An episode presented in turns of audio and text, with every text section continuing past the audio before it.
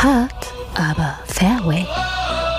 Der Golf-Podcast mit Beauty und Benny.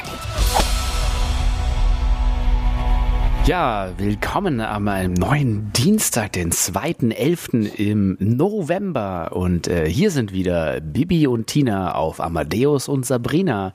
Wie immer reiten sie geschwind und äh, was machen sie im Wind? Ich weiß es gar nicht. Hallo Beauty, hey. Mm, das hast du, das hast du sehr, sehr schön gesagt. ähm, ja, es ist der November. Unsere Schnubbis Mo. wachsen im November. Ja, also äh, Ja, so wieder sein muss. Mut, Mut zum ungepflegten Äußeren, richtig. Und So sieht's äh, aus, ganz genau. Hat ja alles immer einen äh, positiven Hintergrund, Ja. ähm, um so ein bisschen gegen Prostatakrebs aufmerksam zu machen, wachsen da die Schnurbis, also Aha. lieber Hafis, habt die Augen offen, wo die Schnurrbärte demnächst rumlaufen. Genau, und lasst, lasst doch auch mal vorsorgen. Immer Vorsorge ist Genau. besser als Nachsorge. Und dazu passend ist heute auch noch der Tag der gefüllten Eier. So, was will man denn mehr?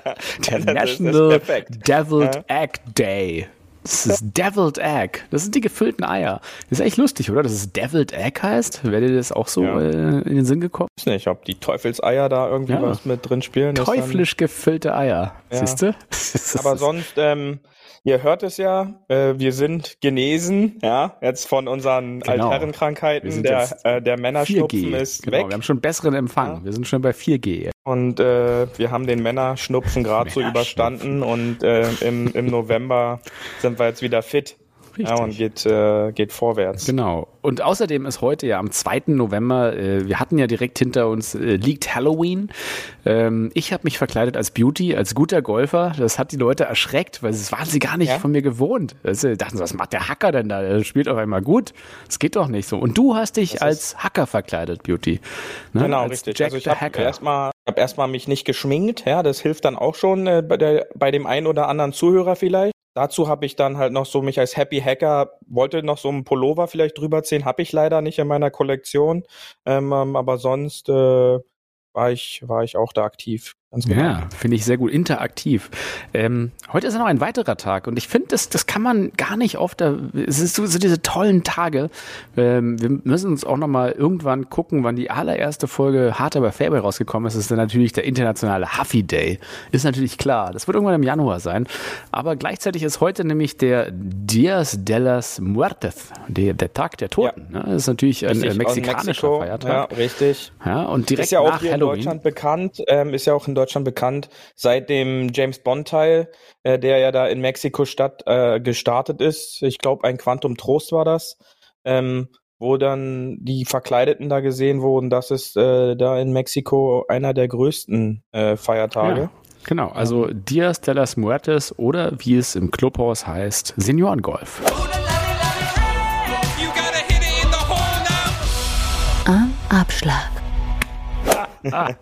Am Abschlag. Ach, ist das doch schön. Ja, äh, Beauty, äh, gle- gleichzeitig wollte ich mal zum Thema der heutigen Folge äh, gehen, denn du hast mir ein bisschen was mitgebracht. Kann ich jetzt mal spoilern? Du bist eigentlich der Brain hinter dieser gesamten Sendung und ich habe ja heute schon eingangs gesagt, das Einzige, was ich kann, ist äh, tatsächlich selbstsicher auftreten bei totaler Ahnungslosigkeit. Ähm, und heute ist äh, der Halte Ausschau nach Kreisentag auch. Äh, Also ich glaube, das ist normalerweise ein bisschen für die Aliens gedacht und für die Ufologen unter uns. Heißt es eigentlich Ufologen? Das ist eine gute Frage, oder? Ähm, die Alienologen Nicht. oder die Ufologen? Querdenker? Du? Die ja auch da. Ja, die, ja, Querdenker, Querfahrer, gibt's alles. Ja, ähm, gibt's alles. Quergolfer, also habe ich auch schon gesehen. Ähm, d- Tja, so oder so wird's selten zum Ziel führen. Egal, äh, heute aus schon nach Kreisentag. Ist ja eigentlich ganz spannend im Golf. Denn auch ähm, um, um das Grün herum und um äh, ist ja, also die Fahne, wenn man sie als, als äh, Punkt, wo man alle, wo alle hin wollen, sozusagen äh, begreift, wenn man die sozusagen in Kreise aufteilt, das habt ihr vielleicht ja schon mal auf eurer lokalen Chipping Range gesehen, dass da wirklich mal gerne Kreise drum gezogen werden, dass man da wirklich ähm, diese Abstände von der Fahne in konzentrischen Kreisen nach außen denkt und dann wirklich weiß, okay, wo sollte ich landen? Und das, da sind diese Kreise, glaube ich, ja eigentlich ein sehr guter Anhaltspunkt dafür, weil tatsächlich um diesen Kreis herum, wo man sagt, okay, das ist zum Beispiel eine 3 Meter Linie oder eine 10 Meter Linie, ähm, da steigt ja auch der prozentuale Anteil von Putts, die reingehen. Ja, und das, äh, Beauty, du bist ja der Experte und zum Glück nicht ich, deswegen kann ich dich ja eigentlich jetzt hier schön in die Pfanne hauen und dir die Frage stellen.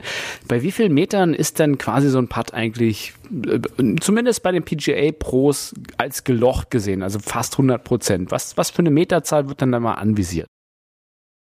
Ich glaube, diese neu, also die 100%er, die gibt's natürlich gar nicht. Ja, in, der, in dieser Wahrscheinlichkeit geht ja immer die Mhm. Möglichkeit, dass so ein Ball vorbeigibt.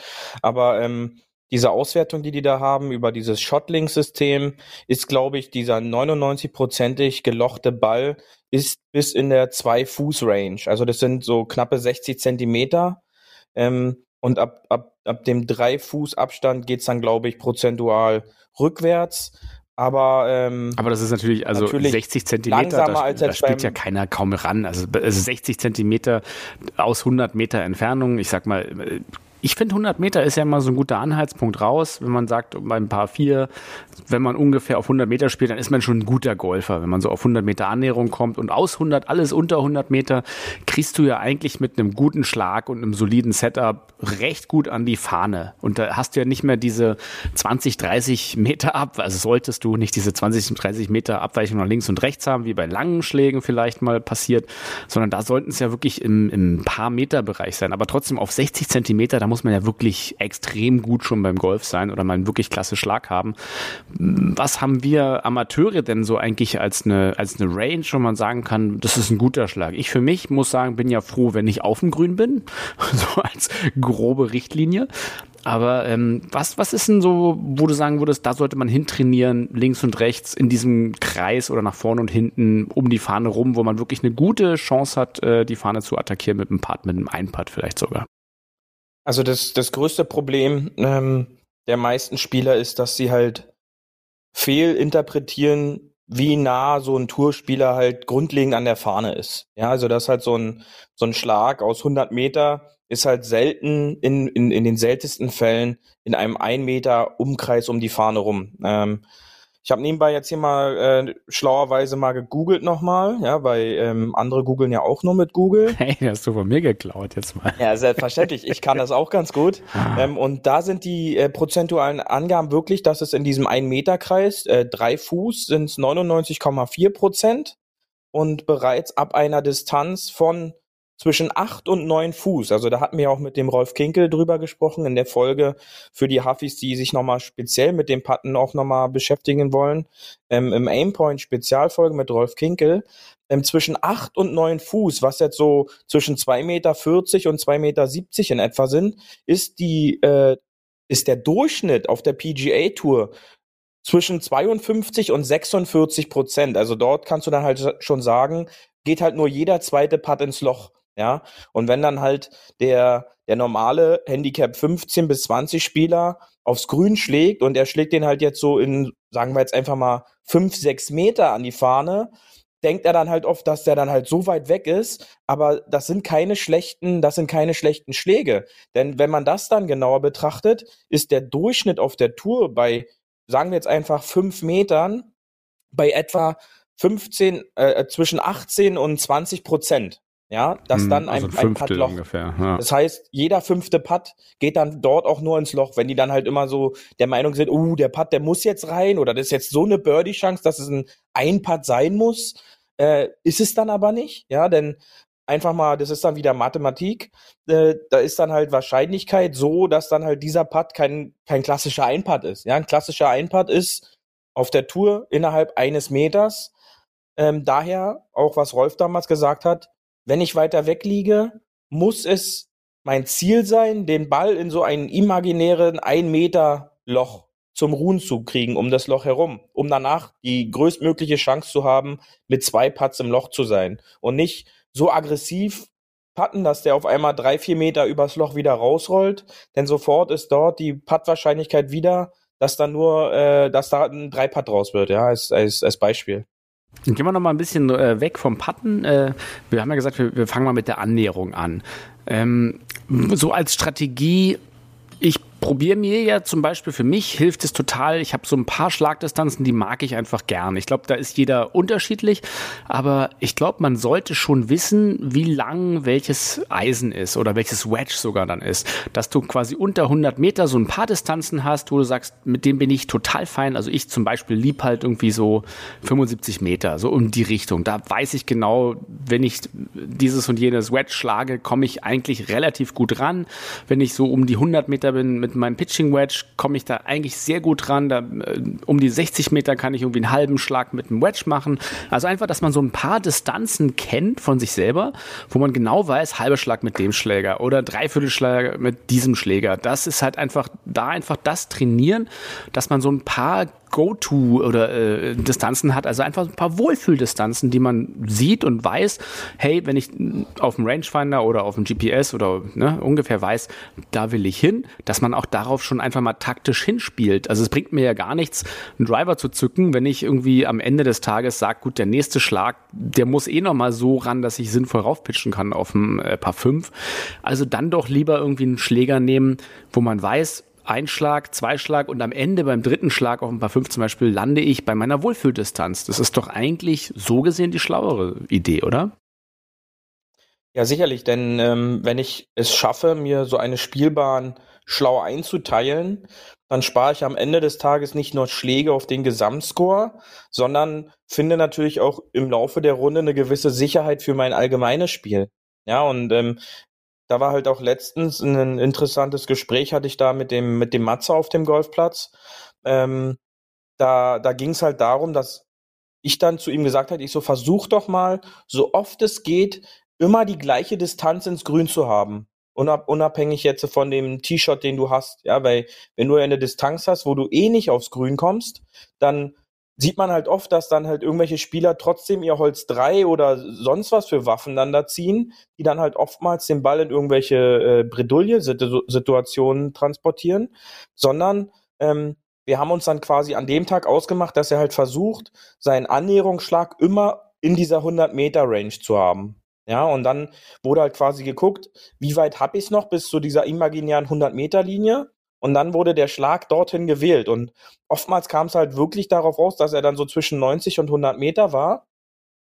Und so nach der dritten Spielbahn meint er dann so ganz erstaunt, ja stimmt, das ist jetzt der dritte gleiche Schlag ins Grün. Das ist dann schon leichter, weil ich dann halt von dem von der Bahn davor weiß, was hat der Ball gemacht, als ich diesen Schläger so und so bewegt habe. Ja? ja? Und äh, somit hat er dann äh, sicher, sag ich mal, Bogie Golf gespielt ja, und ein, zwei Mal sogar dann das Up and Down noch sichern können aus 100 Metern, wo ich dann halt so sage, das ist dann halt große, großes Kino, äh, wenn du es dann schaffst, aus 100 Metern einen Schlag und ein Putt nur machen zu müssen. Ja, ja. aber äh, das sind halt Spieltaktiken, die wir halt auch schon des Öfteren angesprochen haben, die auf lange Sicht das Spiel sicherer machen und auf lange Sicht den Scoring halt auch einfach deutlich verbessern. Und ja, äh, da ist jetzt nicht nur die 100 Meter entscheidend, sondern für dich, wie du gerade richtig gesagt hast, ist es dann halt 70 Meter. Ich habe dann halt ganz gerne eine Distanz, die ist halt so 50 Meter, weil da weiß ich halt genau, was ich mit meinem mit meinem Lobwedge machen muss, äh, drei bis neun Uhr. Und äh, da muss halt jeder für sich individuell seine seine Schokoladendistanz rausfinden, womit fühlt er sich wohl und dann versuchen, diese ähm, auf den Platz halt zu kriegen, ja. Hm, da macht es ja auch äh, auf jeden Fall Sinn, auf die lokale Chipping Range zu gehen und mal äh, auch unterschiedliche Wedges auszuprobieren. Vielleicht auch mal beim Pro ein paar zu leihen oder im Golfshop mal ein paar Demoschläger zu nehmen. Denn äh, ja, jedes Wedge spielt sich tatsächlich auch ein bisschen anders. Hatten wir ja auch schon mal besprochen, dass die alle unterschiedlichen Bounce haben, also quasi die Sohle unterschiedlich geformt ist, mal ein bisschen mehr konkav, mal ein bisschen schnittiger, dass man besser durchs, durchs Rasen kommt. Also vom Fairway aus ist natürlich weniger Bounce für manche manche ganz gut, äh, aus dem Bunker mit mehr Bounce. Also da einfach mal ein bisschen experimentieren und vielleicht auf der Chipping Range sich so wirklich mit dem Rangefinder so ein paar schöne äh, Distanzen aussuchen. Und dann kann man tatsächlich so eine Art Reifen äh, entweder mit, mit, äh, mit Turf Paint, also einfach so ein Spray ums Grün rum äh, zeichnen, habe ich schon ganz oft gesehen. Das funktioniert, kann man auch mal den Pro fragen, ob er das macht, wenn es noch keiner gemacht hat. Oder halt einfach so eine, ja, so eine großen, gibt es auch so große Hula-Hoop-Reifen, auch zu leihen immer bei den lokalen Ranges. Also da einfach mal vielleicht zu den Pros hingehen und fragen, ob man sich auch ein bisschen Equipment leihen kann. Das geben die auch gerne mal so raus. Dann äh, tatsächlich um die Fahne diese Kreise rumlegen und einfach mal probieren, innerhalb diesen Kreisen den Ball zum Ruhen zu kriegen aus unterschiedlichen Distanzen. Das ist halt, ja, nach wie vor finde ich die beste Annäherungsübung, das oft zu machen, weil das bringt halt auch so eine Routine rein, finde ich, und einfach so eine, so eine Klarheit zu wissen, welcher Schläger bringt mir welche Distanz. Weil am Ende höre ich eine Nummer wie DJ, ne? äh, ich höre eine Nummer, ich gehe hin, ich mache diesen Schlag, weil ich mir sicher bin, den habe ich tausendmal geübt, da weiß ich, wie weit er geht und krieg eigentlich die besten Ergebnisse draus, weil man da selbstsicher ist und da nicht Rätselraten, huch, was nehme ich jetzt, was ist mein Gefühl, sondern tatsächlich gerne mal auch ein bisschen ja fundierte Erkenntnisse aus seiner Range-Arbeit haben.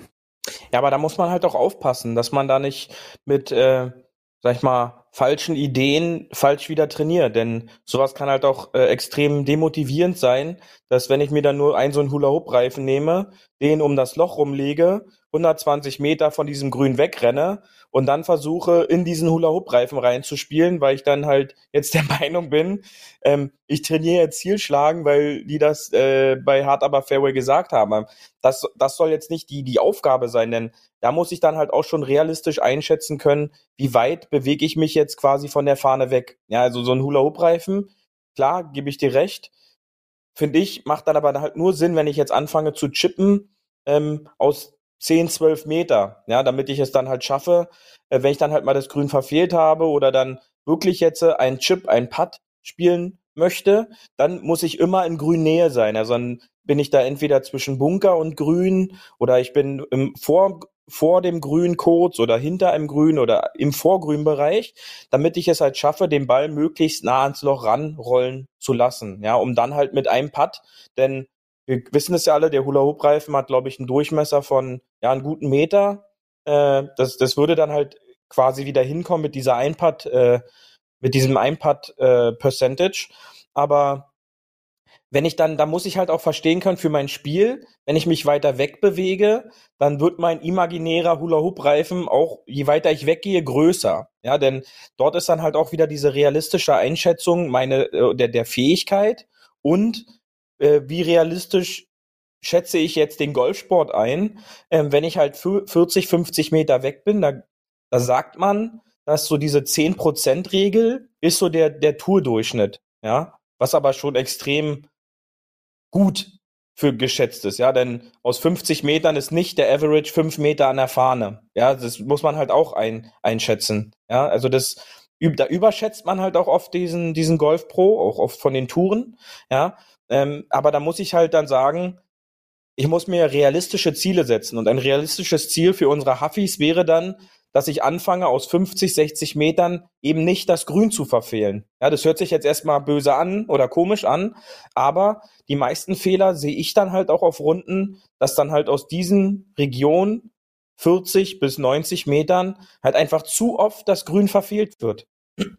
Und halt oftmals zu kurz gespielt wird. Ja, ja. auch äh, wir, wir beide kennen es ja oder wir haben ja auch öfter dieses Gespräch dann, wenn ich dich dann halt frage, wie oft bist du denn jetzt hinter dem Grün? Ja, und da kommen auf 18 Loch kommt dann vielleicht mal ein Schlag, der dann hinter der Fahne tatsächlich ist. Ja, und das ist eine Aufgabe, die, die ich mir dann selber stellen muss, dass ich dann anfange, realistisch die, die Schlagwahl und auch die Schlägerwahl zu nehmen, damit ich dann anfange, aus diesen Distanzen einfach jetzt nicht das, den Fahnenstock als Ziel sehe, sondern großräumiger denke und äh, mir als Ziel die kurz gemähte Grünfläche zum Patten nehme, sondern dass der Ball mhm. da irgendwo zum Liegen kommt. Denn wir wissen ja. es alle, der Putter ist im Grunde der am einfachsten zu bewegende Schläger, weil er halt am kürzesten ist. Ja, außer ich habe halt ja. so einen Broomstick äh, Belly Putter dann in der Golftasche, ähm, der ist dann halt ein bisschen länger. Ähm, aber sonst ähm, den Putter können wir im Grunde alle bewegen auf, auf ähnlichem hm. Niveau, ja. Ja, zumal, ähm, also was, was, was ja tatsächlich immer außer Acht gelassen wird, tatsächlich auch von mir, ist, dass es hinter dem Grün viel weniger Hindernisse tendenziell gibt als vor dem Grün. Denn ja, das, das Grün ist ja, mir, ja, das, mitgenommen, das, ja. Ich, ich nehme ich nehm, ich nehm auch mal gerne was von dir mit, auch wenn, wenn jetzt gerade hier mal deine Internet-Connection abbricht, da kann ich mehr reden. Das ist das Gute, wenn, wenn dein Internet weg ist, kann ich immer mehr reden. Nee, äh, tatsächlich, ähm, das, das ist ja wirklich, ähm, klar, ich, ich habe es mir immer mal wieder mehr angeschaut, aber ähm, es, es scheint tatsächlich äh, Golf architektonisch so zu sein, dass größtenteils, also nicht immer, gibt auch andere Löcher, aber äh, größtenteils halt die grünen Bunker und Hindernisse vor dem Grün sind ne? und dadurch halt das Grün verteidigt ist und äh, dahinter, ja, findest du manchmal noch mal einen großen Bunker, aber ganz oft gibt's auch viel Freifläche, wo der Ball halt eigentlich ausrollen kann und ähm, tatsächlich, ja, du, du sagst Ja, es der ja. also ich- Hindernisse, Benny, der Hindernisse heißen ja Hindernisse, da sie uns optisch beeinflussen. Und wenn wir halt auf, auf der Spielbahn stehen oder halt im Semi oder im Raff und Richtung Grün gucken, äh, blicken wir oftmals in den seltensten Fällen hinter dem Grün, sondern wir gucken ja von vorne auf das Grün. Daher macht es ähm, Golfplatz architektonisch schon Sinn, Hindernisse vor dem Grün aufzubauen oder halt leicht seitlich, um halt den Spieler möglichst äh, maximal ablenken zu können. Ja, und ähm, ja, ist richtig. Ein langer Ball ist oftmals die bessere Variante als äh, ein zu kurz gelassener Ball. Ja, tatsächlich, also man, man unterschätzt ja auch vor allem gerade jetzt zur Jahreszeit das Wetter ne, und die Witterung und denkt sich, wenn man eine, äh, ja, eine, eine gute Distanz hat, ach, da komme ich locker hin, aber äh, das ist tatsächlich, ähm, die, die seltensten Bälle sind ja eigentlich zu lang, sondern die, wie du schon richtig sagst, sind dann zu kurz und landen im Bunker davor oder rollen nochmal zurück oder ja, also dass tatsächlich der Ball übers Grün rollt beim Annäherungsschlag, das äh, sehe ich auch auf den meinen Runden halt mit, mit anderen Leuten tendenziell weniger als halt zu kurze Bälle. Also tendenziell würde ich auch sagen, man sieht mehr kurze Bälle als lange Bälle. Und das ist, ich weiß nicht, ob es bei den Putts ähnlich ist, ob es mehr kurze Putts geht als Länge, aber tatsächlich die kurzen Putts haben ja ähm, rein statistisch gesehen eine geringere Chance ins Loch zu gehen als die langen Bälle. Ne?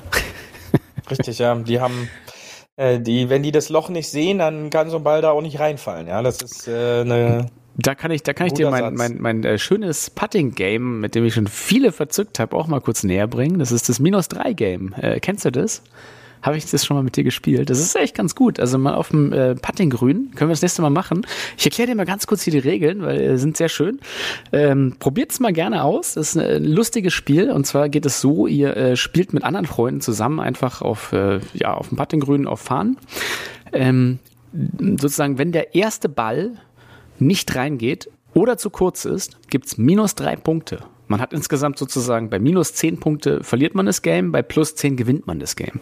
Also der erste Putt zu kurz gelassen, gibt minus drei Punkte oder nicht rein. Der zweite Putt, der ja dann meistens zu lang ist, weil man halt noch länger spielt als sonst, also Ziel der Übung ist, um es mal kurz zu spoilern, nicht zu kurz zu sein. Ähm, und der zweite Putt muss auch reingehen. Wenn der nicht reingeht, gibt's auch minus drei Punkte. Also äh, die Leute sind da schneller bei minus zehn, kann ich dir sagen, als bei plus zehn Punkten. Und äh, das Schwierigste an dem Spiel ist tatsächlich den Score zu behalten von allen. Aber ähm, es ist eine witzige Übung, ähm, weil tatsächlich alle probieren vor allem den Ball nicht zu kurz zu lassen. Und da kommen die lustigsten Putts bei raus. Und teilweise denkst du dir bei den zweiten, okay, ja, der ist jetzt irgendwie vom Grün gerollt bei dir. Aber äh, ist eine tolle Übung. Machen wir vielleicht das nächste Mal auch das Minus 3 Game. Äh, hart aber Fairway erprobt ist äh, wirklich ein klasse Game. Spiele ich auch wirklich mit allen gerne und äh, kommen die lustigsten Putts bei raus. Vielleicht machen wir das ja auch mal, Beauty. Was hältst du davon? Ja, du weißt ja, was, wie ich so auf Minigames auf dem Puttinggrün so stehe. Ja, du da bist ein großer da Fan. werde ich mich dann auch mal, da werde ich mich auch mal für minus drei ähm, opfern. Ja. Ich, ich muss einfach genug Spiele erfinden, um dich zu schlagen in denen. Weißt du, das ist, ist einfach egal. Ich erfinde so lange Spiele und Regeln, bis ich dich schlage. Das ist einfach so mein Ziel. Gut, du kannst ja auch mit einfach Vorschlägen kommen. Was ist denn dein Lieblingsputting-Game?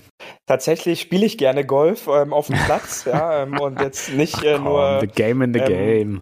Nein, nein, nein, das habe ich dir auch gesagt. Äh, man muss ver verhindern, der Range King beziehungsweise der Putting Grün King zu werden, Der sondern Putterkönig. man muss so ein bisschen, man muss so ein bisschen auf dem Platz liefern, ja. Und Ja. Äh, das ist, äh, sag ich mal so, das ist so dein Ziel fürs nächste Jahr, ähm, so ein bisschen weg vom vom ja Minigame Range King. King. Ähm, Ich bin der vom Range Minigame King, King. oder oder ähm, Golf Simulator King mehr zum Golfplatz King zu werden. Ja. Ach ja, man kann nicht alles können. Also ich finde es, ich finde es auch erheiternd, vor allem halt irgendwie so ein paar kleine Minigames.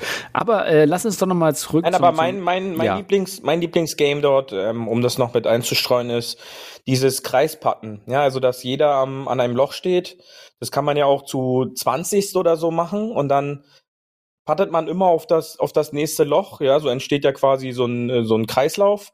Und immer wenn einer ein Putt Loch, äh, gibt's einen Punkt und man muss halt in einer festgelegten Richtung, ob gegen oder mit dem Uhrzeigersinn, einfach als gesamte Gruppe weiter rotieren. Ja, und so hast du halt eine Anzahl an Putts, je nachdem wie viele Spieler da sind, unterschiedliche Richtungen und kriegt eigentlich auch ganz gut ein Putting-Gefühl, ähm, wo man halt auch über längere oder kürzere Distanzen das dann ähm, einstellen kann, ja, je nachdem, wie viele Löcher man auch zur Verfügung hat.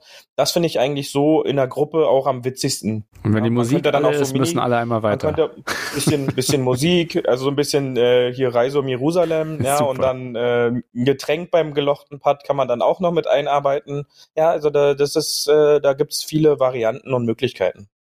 Okay, dann lass uns doch nochmal äh, zurück zu den Annäherungen ans Grün, letztes Mal hatten wir den Abschlag, heute sind wir bei den Annäherungen ans Grün. Ähm, was sind denn, was sind denn gute Positionen, die man anspielen kann, wenn man vor diesen Hindernissen steht? Also man steht jetzt vor diesen Hindernissen und hat links und rechts Bunker. Probiert man eher auf die Mitte quasi äh, zu zielen, dass man diesen, diesen Weg und den Korridor zum Grün findet und da vielleicht nochmal aufkommt? Lässt man das Ganze weg und probiert wirklich so viel Flugphase, dass man auf jeden Fall auf dem Grün und lieber zu lang äh, ist? Was, was hast du da irgendwelche Faustformeln für? Ja, grundlegend guckt man sich erstmal an, wo ist die Farmposition. Ja, und dann äh, entscheide ich mich dann halt immer, wenn ich einen potenziellen Fehlschlag habe, dass der anschließende Schlag möglichst viel Grün zur Verfügung hat, um Richtung Fahne spielen zu können. Ja, und äh, natürlich benötigt man dafür dann halt schon eine gewisse Grundkontrolle über den Ball, ja, dass ich dann halt auch weiß, in die Richtung hin kann ich den Ball auch in etwa steuern, dass er halt dorthin fliegen soll, oder dann dorthin fliegt, wo er hinfliegen soll. Ähm, aber dann versuche ich meinen Schlag schon so auszurichten, dass ich, wenn ich dann einen Fehlschlag habe, die offene Seite treffe, um den nächsten Schlag einen, einen möglichst entspannten Schlag zu haben. Also jetzt, weil wir um, ums Grün jetzt gerade sind, einen möglichst einfachen Chip spielen kann zum Beispiel oder einen einen Bunkerschlag, der jetzt nicht zu kurz ist, sondern wo ich halt eine gewisse Distanz einfach habe, wo es nur darum geht, aufs Grün zu spielen, ähm, um halt nicht irgendwelche Zauberschläge über einen Bunker auf eine kurz gesteckte Fahne, die dann auch noch in einem Downslope steckt, also dass ich dann im Grunde den Ball gar nicht dort zur Ruhe kommen lassen kann.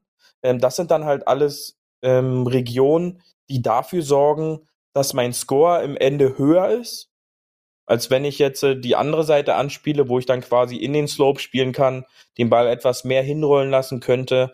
Und da muss ich dann halt quasi von vornherein planen, wo ist die Farmposition und wo will ich hinspielen. Und das ist halt auch wieder so eine mentale Sache. Ähm, man muss lernen und verstehen, dass ich mich damit auseinandersetze, wo ich hinspielen möchte, ja, und nicht jetzt mit den Regionen, wo ich nicht hinspielen möchte. Ähm, denn das ja, ist nicht ja wieder dann das nicht, Phänomen. Ne? Nicht als Projizieren genau, ja. Nicht. Und Denk dann nicht an den Leute, rosa Elefanten. Ha, wer hat jetzt gerade Genau, dran ja. gedacht? Hm. Ja, also dann wundern sich die Leute, dass sie dann halt über diese so berühmt, also gibt's ja halt auch Trainer, die dann so das aufbauen, wo es nur um No-Zones gibt und No-Areas, wo ich dann halt so denke, ist totaler Bullshit.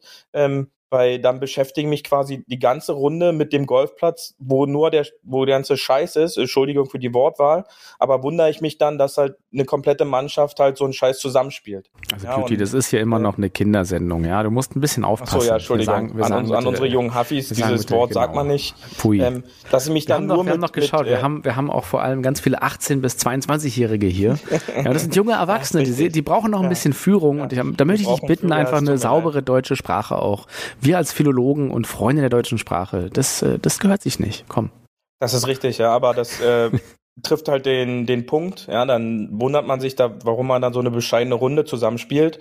Aber wenn ich mich halt die gesamte Vorbereitungszeit mit diesen Plätzen auseinandersetze, wo der Ball eben nicht hin soll, dann darf man sich am Endeffekt nicht damit wund äh, darüber wundern, dass der Ball dort dann auch hinfliegt, beziehungsweise dort äh, zu suchen ist, ja. Was, Und äh, Was tatsächlich auch, äh, in- finde ich, eigentlich ein ganz guter Tipp ist, gerade für Leute, die jetzt äh, nicht das starke Handicap haben, sondern äh, auch da, also ich, ich habe ja auch viele Leute, die dann auch so kurz vorm Bunker liegen und dann eigentlich drüber spielen müssen und sagen, oh, ich hasse den Schlag, den, den spiele ich bestimmt in Bunker oder den, der geht jetzt bestimmt gleich ins Wasser.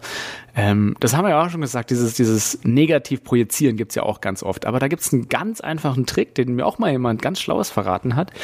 Ähm, gesagt hat, ja, du musst ja nicht zur Fahne hinspielen, wenn es einfach für dich so em- empfindest, dass es ein schlechter Schlag oder ein schwieriger Schlag ist. Es gibt ja wirklich einfach auch schwierige Lagen, wo du sagst, ja gut, jetzt gerade zur Fahne ist halt einfach doof für denjenigen oder der hat einfach ein schlechtes Gefühl dafür. Es hindert ja niemand daran, seitlich zurück aufs Fairway zu spielen, zum Beispiel, wenn man rough liegt und äh, von dort aus quasi noch einen zweiten Chip aufs Grün zu machen. Also statt den äh, fantastischen Schlag, den wirklich der PGA Pro jetzt machen müsste oder ein guter Spieler machen müsste und vielleicht damit auch sicher ist, wenn Weil man den das ist, einfach das an genau dem Tag der, nicht drauf hat. das ist da schon wieder quer. der falsche Ansatz. Also das, das macht ja dann nicht mal der PGA Pro, ja. Ähm, die Hauptaufgabe sicherlich ist es, am Ende der Spielbar den Ball in dem Loch mit der Fahne zu versenken.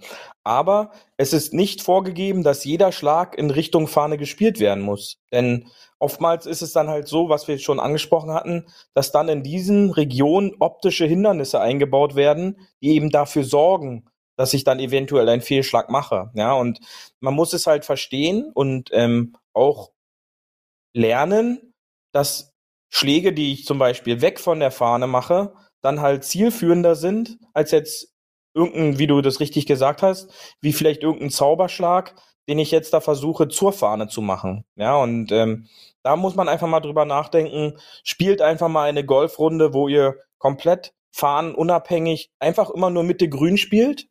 Ähm, da werdet ihr sehen, dass diese Runde wahrscheinlich vom Gesamtergebnis deutlich besser ist, als wenn ich jetzt sage, äh, es sind 18 Fahnen und ich versuche 18 Fahnen zu attackieren. Denn googelt einfach auf YouTube oder geht auf YouTube, sucht euch irgendwelche Interviews von Weltklasse-Spielern, wo es auch darum um Spielstrategie geht. Und dann, wenn sie zum Thema kommen, wie viele Fahnen spielst du an, ähm, vor allen Dingen in, in, in den Zeiten um die Majors rum, dann wird oftmals gesagt, dass vielleicht drei oder vier oder maximal fünf Farmpositionen attackiert werden.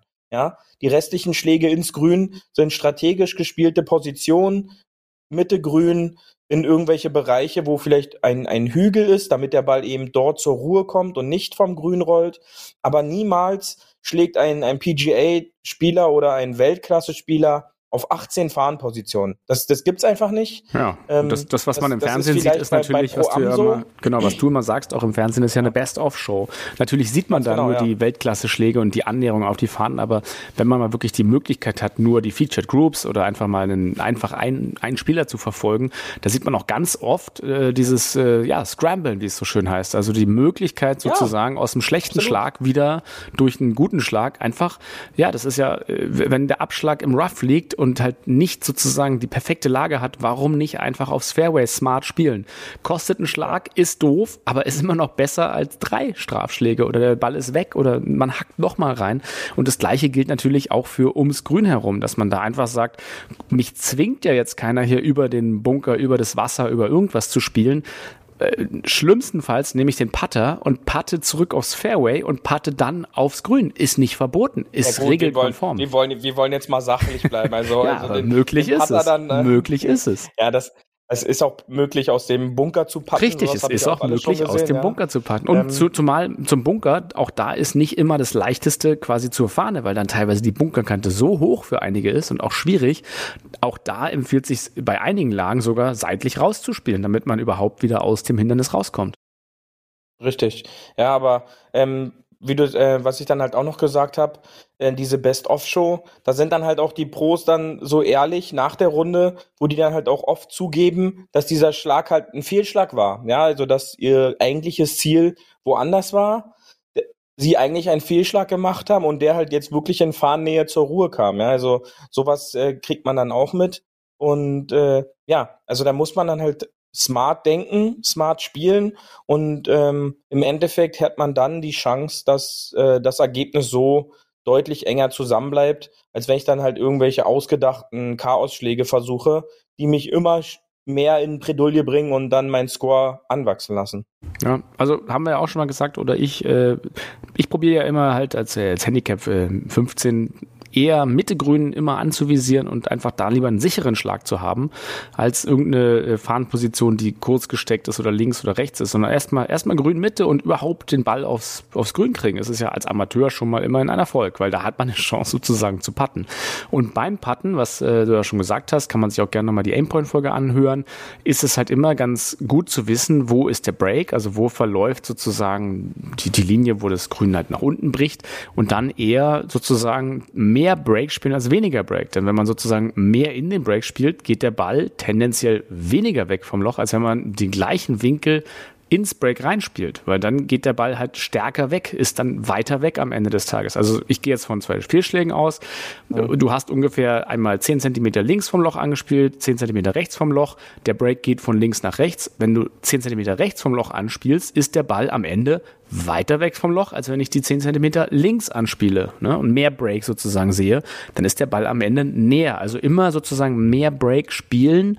Man sagt ja auch immer die Profikante und die Amateurkante, ähm, ja. sozusagen als weniger. Und was halt der Rolf auch gesagt hat, wie gesagt, einfach von der Strategie her denken, erstmal nah, möglichst nah ans Loch ran. Und wenn man das oft genug macht, gibt es halt auch teilweise die Chance, und das äh, kann euch der liebe Beauty ein, eine, ein Lied von singen, dass der Ball dann auch mal bei unmöglichen Putts teilweise reingeht, ohne dass man es plant. Und äh, das äh, ist natürlich äh, was Schönes, da freut man sich. Oder was, was hast du noch zum Thema Break? Ja, das ist dann halt, viele unterschätzen das halt, wie viel Break dann tatsächlich da ist. Und das passiert dann halt oft durch nicht konsequente Vorbereitung, ja, denn sobald man quasi in Grünnähe schon läuft, kann man schon den ersten Blick riskieren, ähm, wie ist die Ondulierung, wie ist im Grunde das Break aufgebaut. Sicherlich ist in so einer sozialen Runde, ähm, wo man dann halt am Quatschen ist und fällt es vielleicht dann auch mal ein bisschen kurz, aber man kann ja trotzdem reden und dabei gucken, ähm, dass man schon mal so eine so eine Grundorientierung hat. Und ähm, dann hilft dann auch immer wieder ein 360-Grad-Lauf quasi zu machen um, um das Loch herum äh, und um, um dann halt auch nochmal zu sehen, wie ist es denn nun? Und da fühle ich dann halt schon auch in den Füßen einen Unterschied. Also die, die meisten sagen halt so, das kann ich mir nicht vorstellen, aber wer das halt so noch nie gemacht hat, kann dann halt nicht nachvollziehen, dass man halt auch diese leichte Ansteig, also so einen leichten Anstieg mit den Beinen oder mit den Füßen sofort spüren kann, wie die Gewichtsverteilung auf einmal ist. Ja, und daran kann ich dann erkennen, oh, okay, hier geht's jetzt von links nach rechts oder von rechts nach links oder hier geht's bergauf oder bergab. Denn auch da sind Golfarchitekten ja so gemein, dass sie dann halt die Ondulierungen und die Kanten um das Grün herum so bauen beziehungsweise so planen, dass wir da optisch auch getäuscht werden, ja, dass dann auf einmal äh, ein Grün aussieht, als wenn es in die komplett andere Richtung fällt. Ja, oder ähm, auf einmal ein Break vorgegaukelt wird, ähm, was gar nicht da ist. Ja, und da muss ich halt lernen, wie kann ich das für mich erkennen? Und da ist dann halt wirklich Aimpoint an dieser, an dieser Stelle nochmal. Ähm, schaut bei Rolf Kinkel vorbei oder hört euch nochmal unsere Folge von Aimpoint mit Rolf Kinkel an, eine unserer Sonderfolgen. Da gehen wir auch dann nochmal genauer drauf ein, äh, oder besucht mal so einen Kurs, der dann angeboten wird, wieder jetzt im Winter, weiß ich das gar nicht. Da kann man genaueres unter bei Rolf auf der Internetseite dann nochmal ähm, bestimmt bekommen, Informationen. Aber da muss man dann halt, wenn man da sich weiterentwickeln möchte oder sich halt weiter äh, sein Horizont beim Partner erweitern möchte, dann ist der Aimpoint eine Möglichkeit, sein Spiel um eine Facette zu erweitern und somit dann vielleicht auch da den ein oder anderen Schlag noch zu finden. Ja, und ein, zwei Schläge pro Runde machen dann mit dem neuen Handicap-System dann doch bei dem einen oder anderen äh, wer da extrem scharf vielleicht drauf ist, dann den ein oder anderen Handicap-Punkt dann doch noch aus. Ich, ich fand ganz spannend, das hatten wir letztens, äh, das war mir auch nicht so bewusst, aber gerade jetzt auch vielleicht im Oktober, November, Herbstwetter, ganz spannend, ähm, dass man quasi mit dem, äh, die, seine, seine Linie sozusagen zur, zur Fahne, am besten, wenn da so Nadeln oder Laub oder irgendwas liegt, das lieber behutsam aufheben soll, statt irgendwie so wie so ein Besen mit einem Putter hin und her wischen soll. Denn damit drückt man das Gras quasi runter und äh, der Ball rollt halt dann anders. Und das, das war mir gar nicht bewusst. Das fand ich eigentlich ganz spannend, dass man, deswegen glaube ich, gibt es ja auch diese Regel immer noch, man sagt, man tritt nicht in die Linie des anderen. Ne? Ist ja ganz klar auch beim, beim Matchplay immer schön leicht Lochverlust. Ähm, das viele sagen ja so, ja, das war früher mit den Spikes so, jetzt ist es ja gar nicht mehr so, aber tatsächlich äh, ist es ja immer noch so, dass wenn man sozusagen das Gras platt tritt auf dem Grün, das ist ja, äh, dann tritt es ja mit seinem Gewicht durchaus platt, dass das halt schon eine gewisse Zeit braucht, um wieder sich so langsam aufzustellen, dass es so ein bisschen fluffiger ist, oder? Äh, was, was hast du da für Erfahrungen mit Beauty? Ja, da gibt's ja so eine, ja, so eine, ja, so eine indirekte Zeitangabe. Ich glaube, die war so um sechs Minuten oder so, dass das Gras sich wieder aufstellt. Also es dauert schon seine Zeit. Ähm, wer da auch im, im Sommer mal Zeit hat, einfach mal so ein Stück Grasen auf dem Puttinggrün mal runtertreten und dann sich hinsetzen und gucken, ähm, wie das sich wieder aufbaut. Ja, also der, dieses, das Gras hat dann schon die Kraft, sich wieder aufzurichten, äh, aber das dauert halt. Und ähm, aber halt durch die neue Regelung, dass man halt sowas wie Spike-Marken oder so halt ausbessern kann, ist natürlich die Chance auch größer, dass ich ein deutlich besseres Rollverhalten vom Ball habe, als diese Möglichkeit noch nicht gegeben war. Denn da war natürlich auch die Chance für einen extrem guten Putt, den ich gespielt habe, dass der eventuell durch so Unebenheiten oder so verspringt oder halt auch am Loch dann vorbeigeht, ähm, obwohl man gar keinen Einfluss im Endeffekt drauf hatte. Ja. Also, äh, können wir vielleicht mal irgendwie bei einer, bei einer Sonderfolge auf Gras und äh, Gras, äh, ja, es wird ja bald legalisiert. können wir mal auf das äh, Sonderthema äh, Grassorten und äh, Mäharten und so weiter eingehen, nochmal dedizierter. Aber erstmal ähm, fand ich es erstmal sehr erheiternd und wieder kurzweilig. Guck mal, wir, wir, wir gehen jetzt trotzdem schon wieder mal aufs Hole 19, denn unsere Zeit ist für diese Woche auch schon wieder langsam zu Ende und äh, ich habe ich hab noch ein bisschen was heute beim Hole 19 für dich. I want my birthdays all day long, let the bogeys go and say hey! Hole 19 Terrasse. Denn heute am Tag der gefüllten Eier und äh, jetzt zum Herbstanfang äh, dachte ich, äh, kram ich mal wieder den guten alten Eierpunsch raus.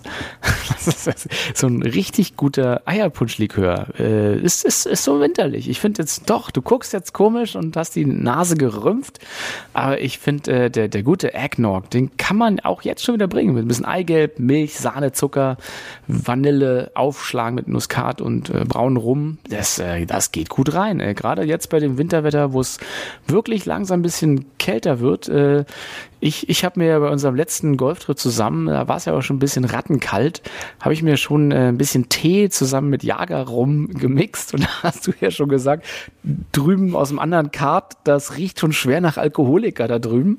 Ja. Ist, ähm, also bist, bist du bist du kein Freund von so von so Punsch mit auf dem Platz oder sowas? Nee, nicht, nicht wirklich. Ja, also. oder so ein, so ein Jagerteechen oder ein Schnaps. Weiß nicht, also das, das hat mir ein bisschen zu extrem gerochen. Ja, also das ist, glaube ich, im, ja, okay, in, das war in Maßen ist okay, aber das war mir zu sehr in Massen. Ja, und äh, dann äh, ja, da hat der liebe Roger äh, der Art sehr sehr äh, freizügig eingegossen. Das stimmt. Ja, da war mhm. die die Strohrumflasche, glaube ich, leerer als nachher der Tee. Das war ein bisschen dolle. Äh, genau. ja, was, nee, was, was, was kann ich gut, also wenn, wenn du das nicht möchtest, dann ähm, nehme ich es für unsere Huffis hier. Vielleicht, vielleicht probiert ihr mal wieder einen schönen Eierpunsch. Ansonsten habe ich noch einen Tipp für euch mit, äh, gerade jetzt für alle aus dem Großraum Berlin, denn wir waren äh, gerade spielen in Bad Saro. Äh, Nochmal lieben Gruß und vielen Dank nach Bad Saro. Dort gibt es jetzt im November äh, alle Plätze äh, im Wochenende und in der Woche, soweit ich das verstanden habe, für äh, 50 Euro Green Fee Flat. Also da kann man wirklich einen dieser klasse Plätze äh, besuchen und sich mal anschauen anschauen. Ähm, wir haben den Palmer gespielt, äh, im sehr guten Zustand war. Ähm, ja. Und wir hoffen halt, äh, dass äh, dort das nahegelegene Hotel ja. und dann noch Stan Evi, genau, das nicht, dass das äh, nahegelegene Hotel bald wieder aufmacht und äh, der Platz so ein bisschen aus seinem Dornröschenschlaf erwacht, weil zurzeit halt äh, da wenig Touristen sind und glaube ich nur die Clubmitglieder spielen und die Leute, die dort leben. Ähm, ist, ist halt immer ein Stück weg, aber lohnt sich total. Ähm, Bazzaro, großer Tipp für alle, die mal im Berliner Raum sind und äh, einen schönen Platz spielen wollen. Die haben auch den Faldo-Platz. Äh, ich glaube, der ist auch sehr spannend als Linksplatz. Also äh, könnt ihr euch mal angucken. Kleiner Tipp von mir. Genau, ja. Also es war sehr schön. Äh, der, der Palmer-Platz wirklich noch in einem herausragenden Zustand. Ähm, von T2 Green top gepflegt und eigentlich schon ja, das war schon so ein bisschen so eine Privatrunde, die wir da so zu zweit auf dem Kart hatten. Das war ähm, sehr, sehr angenehm. Also Hafis nutzt das. Äh, wer eine entspannte Runde mal drehen möchte ähm, und den Weg nach Bazzaro auf sich nehmen kann, ähm, geht er raus und nutzt jetzt vielleicht noch die letzten schönen Tage. Soll ja noch die nächsten ein, zwei Wochen zweistellig bleiben und die Sonne sich ab und zu zeigen, dann raus auf den Platz und, und spielt. Also das ist äh, wirklich noch zu empfehlen. Genau, wer jetzt nicht mehr Golf spielt bei diesem Wetter, der hat Golf nie geliebt. so, ich, äh, ich verabschiede euch schon mal in die Woche und wir hören uns natürlich nächste Woche und ich mache es mal kurz und schmerzlos und werde mir jetzt meinen Eierpunsch eingießen. Ähm, Beauty äh, bleibt noch ein bisschen bei euch und unterhält euch in seinem klassischen Viererformat und äh, ich, ich wünsche euch was, macht's gut, bis nächste Woche, liebe Hafis und Beauty, du hast die letzten Worte der Folge. Ja, genau, lieber Hafis. Also geht raus und spielt, ja. Ähm, genießt noch das letzte Herbstwetter, ehe dann der Winter demnächst vielleicht da ist. Ich hoffe, ihr hattet wieder euren Spaß. Versucht doch das ein oder andere Mal an euren Spiel aufzunehmen und gebt uns doch ein Feedback, was vielleicht so hilft und äh, was so gar nicht hilft. Ja, in diesem Sinne, wir hören uns nächste Woche wieder und äh, bis dahin. Liebste Grüße und schön auf dem Fairway bleiben. Tschüssi! Das war hart, aber Fairway. Wir hören uns nächste Woche. Bis dahin, ein gutes Spiel und immer schön auf dem Fairway bleiben.